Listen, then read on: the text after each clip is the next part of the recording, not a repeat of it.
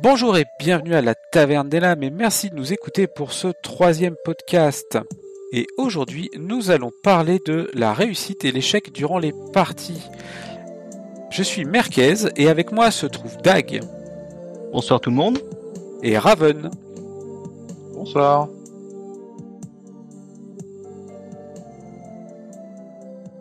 Propose donc de commencer par redéfinir un petit peu ce que c'est que l'échec et la réussite. La plupart des jeux de rôle sont basés sur des systèmes de GT, de tirage de cartes ou de dépenses de ressources qui servent à savoir si le personnage va accomplir l'action qu'il souhaite. Beaucoup de systèmes d'ailleurs ont un résultat très binaire. Je fais mon GT, j'ai une grille de lecture, oui, je réussis, non, je rate. De plus en plus de jeux d'ailleurs essayent d'apporter des nuances. Je peux réussir, mais avec un coup. Ou je peux rater avec un coup, ou je peux minimiser un petit peu les soucis, tels que l'apocalypse ou les systèmes dérivés de Forge in the Dark. Mais là encore, on va revenir à ce que c'est que réussir. Le personnage a-t-il accompli l'action? Par exemple, dans un jeu pour un combat, c'est est-ce que j'ai touché ma cible? très souvent Là où par exemple Into the Hot propose un système un petit peu différent qui est plutôt dire bah, quoi qu'il arrive je touche mais c'est la quantité de dégâts que je vais lui infliger. Et l'échec, lui, se pose très souvent le fait que le joueur n'a pas réussi ce qu'il voulait faire. Même si, on va le voir, c'est pas toujours le cas. De plus en plus de systèmes proposent des petites variantes. Par exemple, plutôt que de dire mon personnage veut ouvrir une porte, mais dans le scénario, quoi qu'il arrive pour le MJ, cette porte doit être ouverte sinon le scénario s'arrête. Il n'y a plus la, la possibilité de continuer. Peut-être que l'échec n'est pas l'échec de l'action d'ouvrir la porte, quoi qu'il arrive, cette porte sera ouverte. Par contre, l'échec, ça va être ce qui va se passer autour. Est-ce qu'en ouvrant la porte, j'ai déclenché l'alarme? Est-ce qu'en ouvrant la porte, peut-être que si j'ai pas de chance, c'est pile au moment où il y a le tour de garde qui arrive et je tombe nez à nez avec des gardes et j'enclenche un combat? Est-ce que en ouvrant la porte, j'ai dû dépenser une ressource, genre j'ai cassé mes loquets et à cause de ça, je n'aurai plus pour ouvrir d'autres, ou je vais devoir l'ouvrir d'une manière beaucoup plus brutale, beaucoup plus bruyante? Donc c'est tout ça que nous allons traiter aujourd'hui, ces différentes approches. Et donc on va commencer avec Raven qui veut nous donner son avis justement sur l'interprétation de l'échec et de la réussite. Moi je vais rebondir sur ce que tu disais par rapport à la porte, euh, crochetage. Je pense qu'il y a une notion de contexte ou de condition. La porte doit être ouverte, mais le contexte va se dégrader. Comme tu disais, des gardes. Où je devais être discret, bah j'ai cassé euh, mes outils de crochetage dans la serrure, je vais pas être discret, il va falloir que je défonce la porte. Ben, je vais passer où je vais être discret, mais je vais mettre beaucoup plus de temps et comme tu disais, une patrouille va arriver. Donc c'est cette notion que je trouve qui est intéressante, c'est une réussite dans un contexte et pas une réussite euh, toute seule. De la même façon, il y a des notions de ok j'ai réussi maintenant, mais ça peut impliquer des échecs qui vont se répercuter à moyen ou long terme. J'ai ouvert la porte, je suis passé, mais une autre personne que j'aurais pu rencontrer sera plus là parce qu'elle sera partie faire autre chose. Et eh ben, je vais rebondir là-dessus avec une autre notion qui est intéressante aussi pour gérer euh, la partie échec, c'est les jauges, telles qu'on peut trouver dans Blades in the Dark. Je l'ai utilisé à titre personnel pour Néon, où à chaque fois que vous faisiez des résultats intermédiaires, donc le 4-5, le moment où c'est réussi, mais il y a une complication, j'avais une jauge d'intrusion qui à chaque fois remplissait des petites cases avant le moment fatidique où vous alliez euh, déclencher les alarmes vraiment et que la sécurité allait intervenir ça me permettait comme ça de faire cette petite montée en tension, le fait que les joueurs savaient que bah, petit à petit la traque allait commencer, ils allaient se faire repérer, sans pénaliser chaque jet sans qu'il y ait des échecs tout le temps et sans que ça se termine par moindre échec sur un jet de discrétion, ça y est, euh, toute l'armada tombe sur, euh, sur les joueurs et la partie s'arrête parce que c'est le problème de beaucoup de jeux basés sur l'intrusion où le moindre jet de raté entraîne des conséquences telles qu'en fait, la moitié des joueurs ne ferait mieux de ne rien faire d'attendre dans un coin et de laisser que les spécialistes pouvoir avancer. Bah, écoute, euh, c'est rigolo que tu parles de néon et des jauges parce que c'est une notion qui existe depuis super longtemps en vrai. Euh, dans Shadowrun 3, il y avait euh, pour les gens qui faisaient l'intrusion informatique un truc qui s'appelait le pointeur de sécurité. C'était une jauge qui servait et qui allait déclencher des actions pour aller jusqu'au reboot système.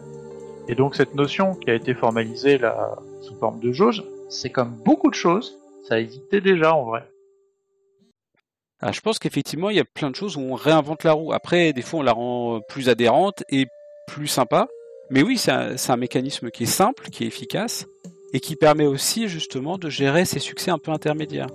Et maintenant, je vais rebondir aussi sur. On a parlé la réussite qui est accomplir l'action voulue, l'échec qui est ne pas l'accomplir, mais il y a aussi un mécanisme qui apparaît dans énormément de jeux qui est la réussite critique ou l'échec critique, les systèmes de marge. C'est-à-dire que plus mon jet de va être réussi, plus je vais obtenir quelque chose. Si je fais une réussite critique, j'ai le droit à un cadeau en plus. Mon personnage fait plus de dégâts dans un combat, où il aura encore plus d'objets récupérés.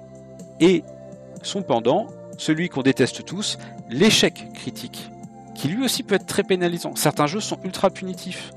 On en discutait d'ailleurs un tout petit peu avant avec euh, Raven, avant d'enregistrer ce podcast, en se souvenant du vieux système Star Wars, où effectivement, système D6, un seul D6 permettait de déterminer l'échec critique, et il, euh, arrivait sur un 1 sur ce dé. Ce qui quand même arrivait très souvent.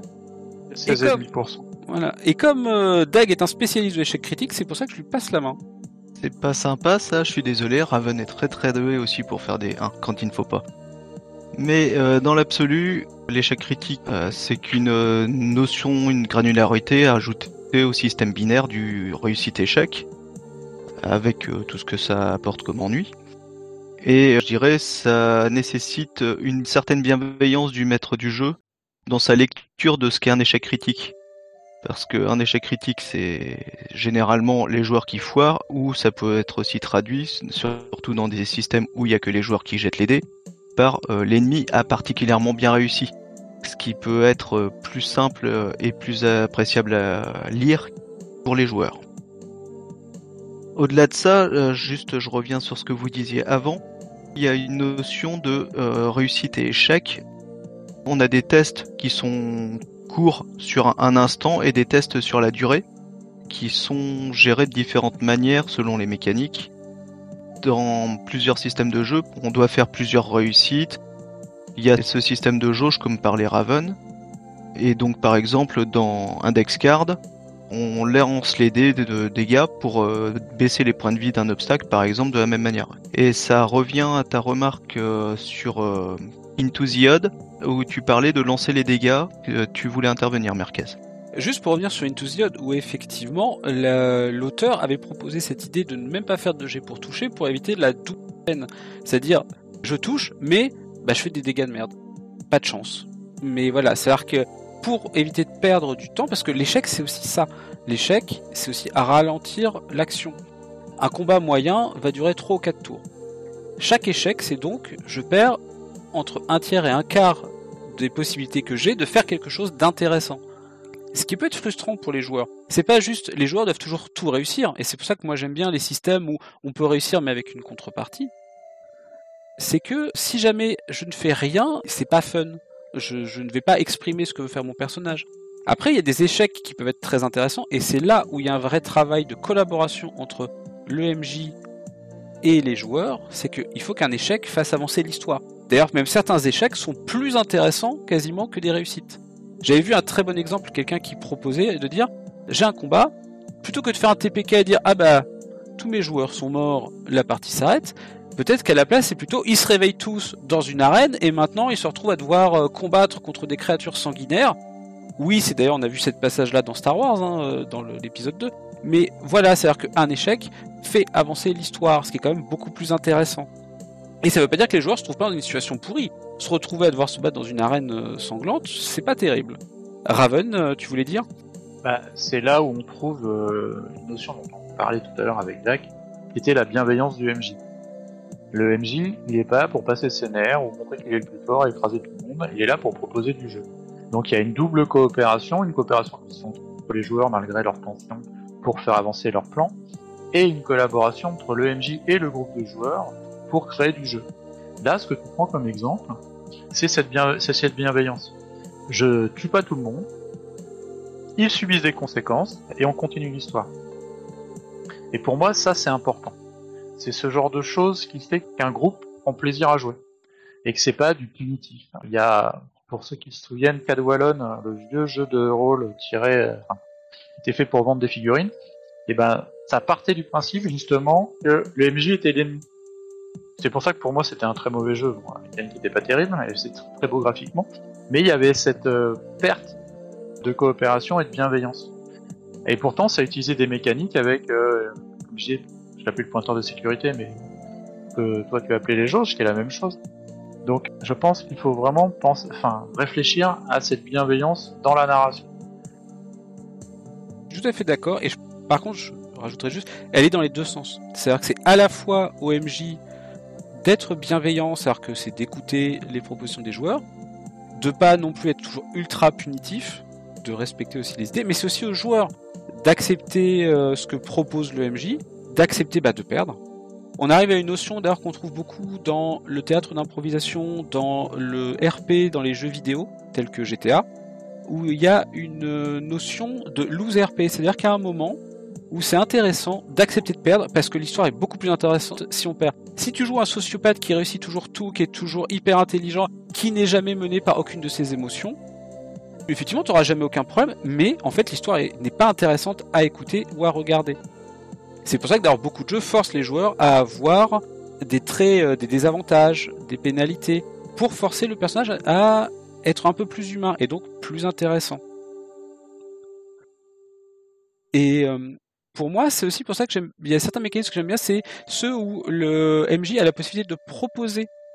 Genre, ok, t'aurais dû réussir, mais finalement tu vas perdre. En échange, je te donne un XP, une ressource, quelque chose. En échange, tu acceptes de perdre, ou de perdre encore plus, ou d'avoir qu'il t'arrive un truc vraiment pas drôle, mais c'est volontaire. Tu l'acceptes, mais en échange, t'as un cadeau. Et je sais que c'est le genre de truc, Dag, généralement, ne veut pas y résister, il dit toujours oui. Bah, évidemment. C'est tellement plus marrant d'avoir des ennuis. D'ailleurs, c'est un des points forts euh, dans notre campagne de Holtrey que j'avais beaucoup aimé, c'était les cartes d'exaltation et de persécution.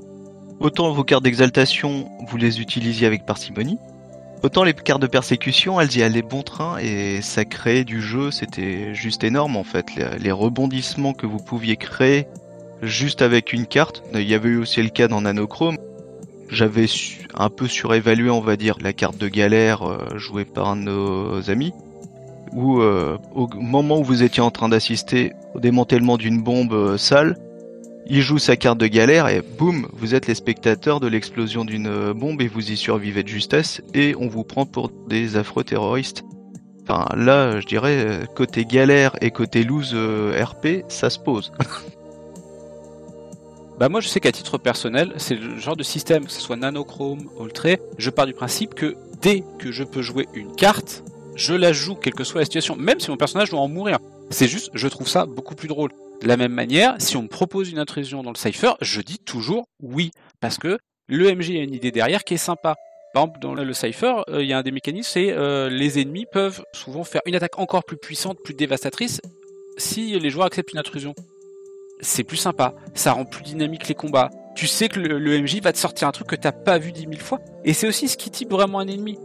Si t'as un ennemi, un gobelin, quoi qu'il arrive, il te colle, il colle son coup d'épée à tous les tours et il te fait euh, son petit dé de dégâts. Ok, bah c'est un gobelin. Des gobelins, on en a vu mille. Par contre, si c'est un gobelin qui, quand il te fait un échec critique, te mange les doigts, et bah tout de suite tu vas le regarder autrement le gobelin. Et tu te souviendras, ah oui, c'est vrai que j'ai perdu deux doigts dans ce combat-là quand même, c'était pas rien. Ça, ça fait partie de la légende aussi de certains monstres, c'est-à-dire que si tu n'affrontes que des monstres qui sont que d'un stade bloc et qui ont rien de particulier, qui font toujours les mêmes dégâts, bof. Si par contre tu affrontes un monstre qui a des techniques euh, vraiment euh, impressionnantes, qui fait tout exploser, qui change le décor, bah là tu t'en souviens. Et que le MJ t'aide à participer à ça, à cette narration, moi je trouve ça pas mal. Je suis assez fan de jeux vidéo, et moi ce que je veux quand il y a un boss, eh ben, c'est qu'il en jette. Je veux avoir le sentiment quand je l'ai battu que j'ai affronté un truc très gros. C'est pour ça que l'échec en tant que joueur n'est pas forcément une punition ça fait partie du truc. Si t'arrives et que tu one-shot systématiquement tous tes adversaires, le jeu n'a aucun intérêt. Sauf de très rares cas pour les fans de One Punch Man où on peut voir que même avec quelqu'un qui peut battre tous ses ennemis d'un coup, on peut rendre l'histoire intéressante, mais c'est quand même assez exceptionnel. Pour One Punch Man, c'est que tu euh, déplaces la narration. L'enjeu, il est plus sur euh, coller des pains parce que bah, il en met un, il couche n'importe qui. Ça va être sur d'autres aspects. Et euh, ce que tu disais avant sur réussir, gagner, tout ça. Un personnage, s'il doit mourir pour que l'histoire elle soit mieux, bah finalement, mourir c'est pas grave. On n'est pas dans la vie, on est dans la narration, et du coup ça devient un événement. Il y a des personnages quand ils se sacrifient, ça donne toute la valeur au personnage. Donc il n'y a pas cette notion de perte et de gain autre que euh, le plaisir de jeu. C'est pour ça qu'à L5R, dernier perso que j'ai fait avec toi d'ailleurs, je crois qu'à la création, j'avais déjà dans son background impliqué ce qui le placardiserait. Qu'est-ce qui fait que ce personnage-là, il arrête de jouer en vrai, il prend sa retraite. Et c'est important parce que je pense que ça conditionne euh, la manière dont on voit son personnage qui veut toujours grandir pour euh, gagner en puissance. Non, non, non, non. Même s'il devait mourir, c'est pas grave. Du moment que l'histoire elle est bien et qu'il y a des gros. C'est ce que tu disais sur les souvenirs. Tu te souviens d'un truc où tu t'es déchiré. Et c'est là où le travail de MJ est important. C'est d'arriver à doser une opposition qui va pas claquer des doigts pour tirer euh, tous les joueurs et en même temps qui va pas être un tapis sur lequel tout le monde va rouler. Donc c'est encore cette notion de coopération. Et après, Dag disait qu'on adorait jouer nos cartes de persécution. Euh, bah oui, parce que c'est, on est surpris aussi. Si c'est pour pas être surpris, tu joues aux échecs en vrai. C'est pas du jeu de rôle. Si tu joues pas des émotions, si justement tu n'as pas de faille, je connais pas de héros, euh, même les héros grecs de la mythologie, ils sont bourrés de failles, ils font des merdes en permanence. Et c'est justement, moi je suis tout à fait d'accord avec ça, un bon héros a des failles, commet des erreurs, et c'est même ce qui les rend intéressants. C'est pour ça qu'on préfère tous Batman à Superman. Superman a trop de pouvoir, c'est d'ailleurs très difficile à gérer et on est obligé de lui rajouter des problèmes au fur et à mesure parce que sinon euh, l'enjeu est très compliqué de maintenir. On en revient là. L'échec et la réussite, l'important c'est l'enjeu qu'on y met derrière. C'est pour ça que la plupart des jeux de rôle donnent comme conseil ne jeter les dés que s'il y a quelque chose d'important derrière. Dans Into the une notion que je trouve intéressante aussi qui était proposée, c'est si le joueur accepte dès le départ finalement la contrainte qui va arriver liée euh, à un échec potentiel, pourquoi lui faire jeter les dés? L'exemple qui est donné, c'est euh, j'ai le choix entre une action que je peux faire vite ou bien.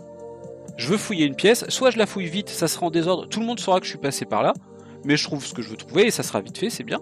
Soit je veux être discret, je veux que ça soit propre, qu'on se rende pas compte. Par contre, je vais mettre beaucoup plus de temps. Avec la contrainte, peut-être que si je mets plus de temps, je vais louper une autre opportunité, il va se passer quelque chose, des gens pourraient arriver. Mais là, le MJ me propose un choix clair. Vite ou bien. Et si jamais euh, ça me va pas et que je veux faire les deux en même temps, et ben là, je lance les dés. Sinon, je, bah, j'accepte l'un ou l'autre. Sinon, bah, je lance les avec le risque de, de tout gagner ou de tout perdre. Mais là, c'est vraiment le joueur qui investit. C'est lui qui va avoir la possibilité de dire euh, ce qu'il veut faire et le risque qu'il veut prendre. On va arriver aussi justement sur un autre système de type de jeu que Dag aime beaucoup, c'est les systèmes à attrition. Les systèmes où c'est des ressources que tu vas dépenser pour savoir si tu réussis ou si tu rates. Par rapport à ce que tu disais, il y a un élément assez important, je pense que euh, tu as évoqué, c'est présenter aux joueurs la contrepartie. C'est-à-dire que si tu fais ton test, si tu te foires, tu vas obtenir ça comme problème. Et ça, c'est un élément important. C'est que avoir une vision claire de pourquoi tu fais un test, qu'est-ce que tu vas réussir, qu'est-ce que tu vas échouer, quel sera l'échec. Et au niveau de l'attrition, effectivement, c'est une constante euh, assez simple sur pas mal de jeux où on a un oui et un oui mais et ensuite le non où euh, généralement bah, tu perds des points de vie, tu perds des ressources, tu perds du matériel, comme tu évoquais par exemple pour la porte, tu casses ton matériel, donc c'est tes outils de crochetage que tu n'auras plus pour la suite. Ça peut être tout ça. Et une ressource commune, euh, c'est aussi le temps, comme euh, tu évoquais juste avant. Ce qui est intéressant dans, ce que tu viens de dire, le MJ qui donne le choix à faire aux, aux joueurs, enfin oui si aux joueurs, il redevient acteur il n'est pas spectateur d'une histoire que le MJ lui raconte.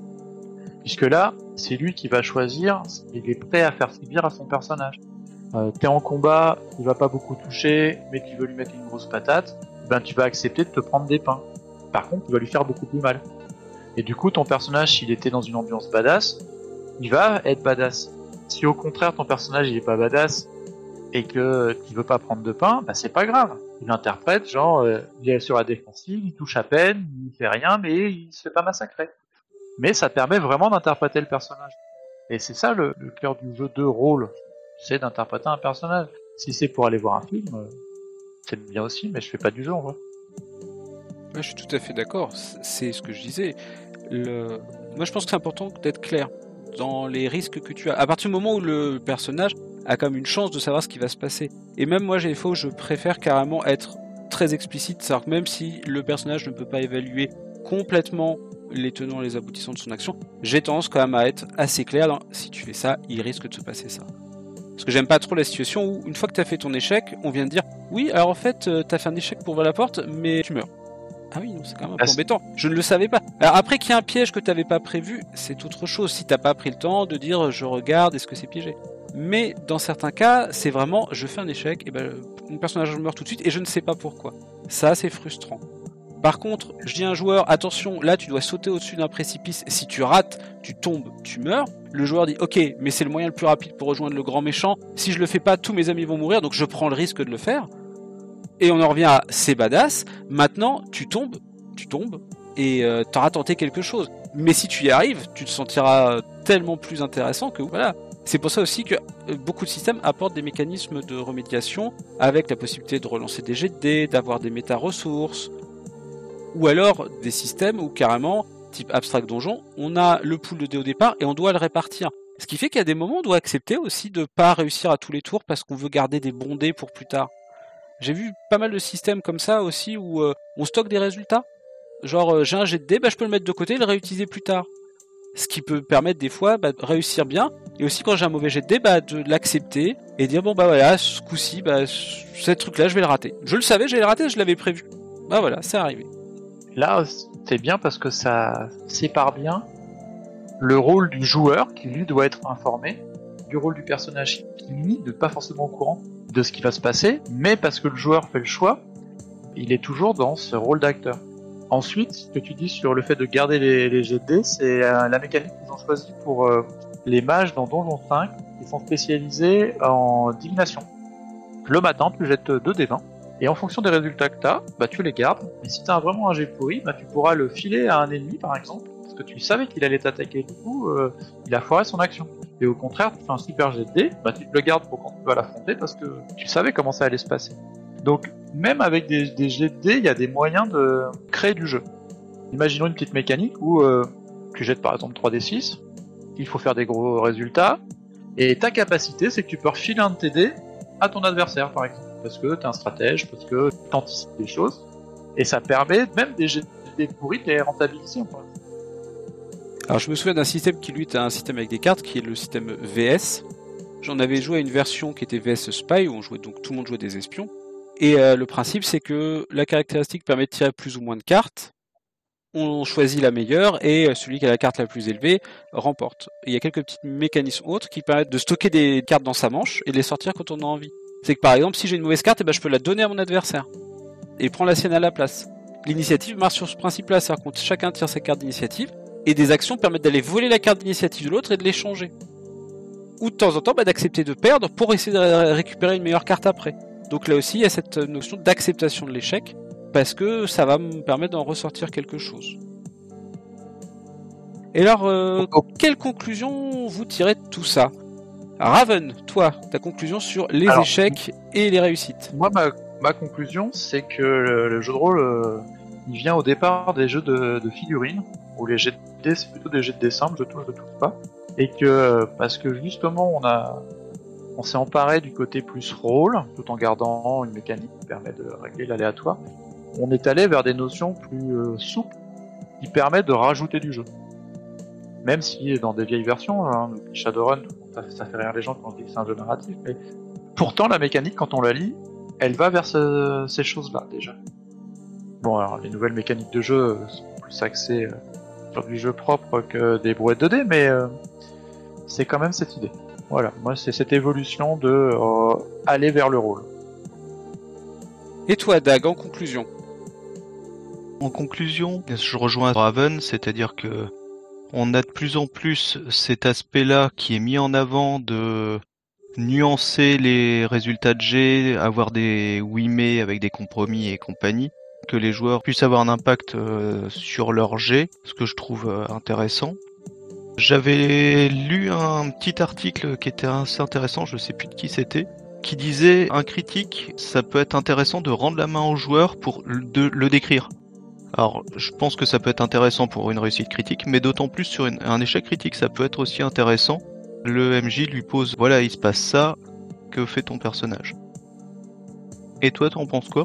Bah moi, en conclusion, je pense que c'est important. Je pense que que ça soit des systèmes diceless, des systèmes AGD, il faut accepter de gagner et de perdre et que effectivement c'est un élément qui doit être partagé. Même si on a le système le plus classique et le plus binaire, il faut que, bah oui, la réussite, le joueur ait son mot à dire, l'échec, le joueur ait son mot à dire, et pareil, un joueur qui réussit, le MJ peut aussi donner un peu les conditions de cette réussite. C'est vraiment un partage, et ça doit, dans la majorité des cas, essayer de faire avancer l'histoire.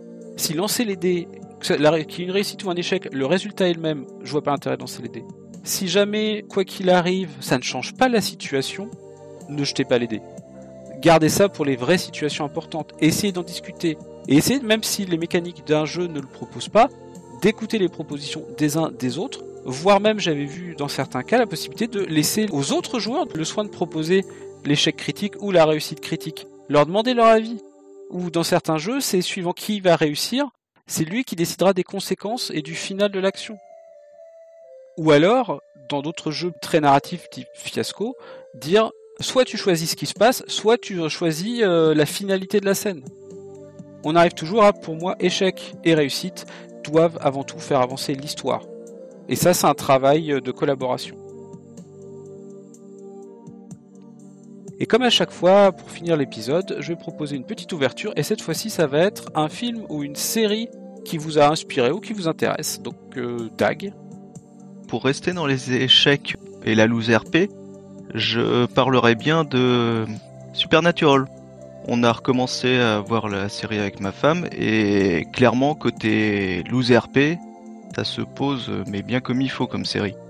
Les héros font toujours des choix pour se sortir des galères qui les mettent de plus en plus dans la galère et doivent gérer les conséquences de leurs choix à la saison suivante. Et je pense que c'est une très très bonne série, donc euh, pour ceux qui connaîtraient pas, comme on peut s'en douter avec le titre Supernatural, c'est euh, deux frères qui vont chasser les, le mal, les esprits surnaturels, les démons et compagnie. Et donc au fil des saisons, euh, ils affrontent de plus en plus d'horreurs, donc en passant par les fantômes, les démons et compagnie. Et voilà, c'est une très très bonne série que je conseille fortement. Et toi, euh, Raven? Alors, bah, moi, je vais faire comme toi. Je vais rester euh, un peu dans la thématique. Moi, je vais pas une vieille série, Doctor House. Doctor House, c'est rigolo, c'est que euh, dans un des épisodes, il y a quelqu'un qui vient faire un audit parce qu'ils ont des taux de réussite qui sont super faibles. Super faibles par rapport aux autres services de l'hôpital. Et ce qui rappelle à un moment, c'est qu'effectivement, ils n'ont pas beaucoup de taux de réussite mais que c'est que des cas désespérés qu'on leur envoie. C'est que des gens qui allaient mourir. Et du coup, même si on n'a pas beaucoup de réussite, c'est à chaque fois des vraies victoires sur des gens qui étaient euh, condamnés. Et c'est ça qui est intéressant dans cette série. Bon, après, il y a les personnages qui sont rigolos, mais euh, c'est cette notion d'ambiance qu'on peut avoir. C'est un peu désespéré puisque c'est que des cas qui vont mourir, mais quand on arrive à faire la différence, c'est une vraie réussite. Et c'est ce qu'on peut voir dans les ambiances de jeux de rôle. Donc euh, ça peut être un sujet qu'on traitera plus tard, par exemple, en fonction de la mécanique de jeu et de l'ambiance, ce que ça implique. Et toi, Marquez Je vais rester dans le médical, mais cette fois-ci je vais passer sur une série française la série Hippocrate qui traite les aventures euh, dans la première saison de quatre internes qui se retrouvent à devoir euh, gérer un service de médecine générale parce que les, euh, les référents sont tous parqués en quarantaine parce qu'ils sont en contact avec potentiellement une maladie dangereuse. Et là encore, on est beaucoup dans la thématique de l'échec parce que c'est des gens jeunes qui sont obligés d'apprendre un métier alors qu'il n'y a personne pour les, les encadrer. Ils commettent des erreurs et d'ailleurs une des thématiques principales de la première saison, c'est toute la chaîne d'action qui va mener à une erreur fatale et qui est responsable et la répartition de cette responsabilité. Donc il y a beaucoup de choses autour de ça. Comment gérer ses propres erreurs et ses échecs. Donc je conseille vraiment cette série. Il y a deux saisons. La deuxième saison aussi très intéressante. C'est euh, euh, cette fois-ci ça traite d'un service d'urgence qui est obligé suite à un accident de rejoindre le service de médecine générale et ils sont obligés de cohabiter. Donc je conseille beaucoup. Et eh ben moi je trouve ça intéressant parce que tout ce que tu décris dans Hippocrate, c'est justement comment un personnage, enfin en l'occurrence plusieurs, vont devoir gérer euh, émotionnellement, psychologiquement les échecs. Et ça, c'est un côté qui n'est pas toujours suffisamment développé euh, dans le jeu de rôle, où euh, il y a la gestion des conséquences des actes physiques, mais pas forcément assez psychologique. Et ces failles dont on parlait tout à l'heure, elles peuvent être justement à des échecs précédents n'y a pas de faille qu'on fait toujours le mieux de ce qu'il faut faire, on fait pas du jeu de rôle, on fait des échecs. Enfin, on joue aux échecs. Et voici qui termine ce troisième podcast. Il me reste donc à vous souhaiter une bonne fin de journée. Au revoir. À la prochaine fois. À bientôt.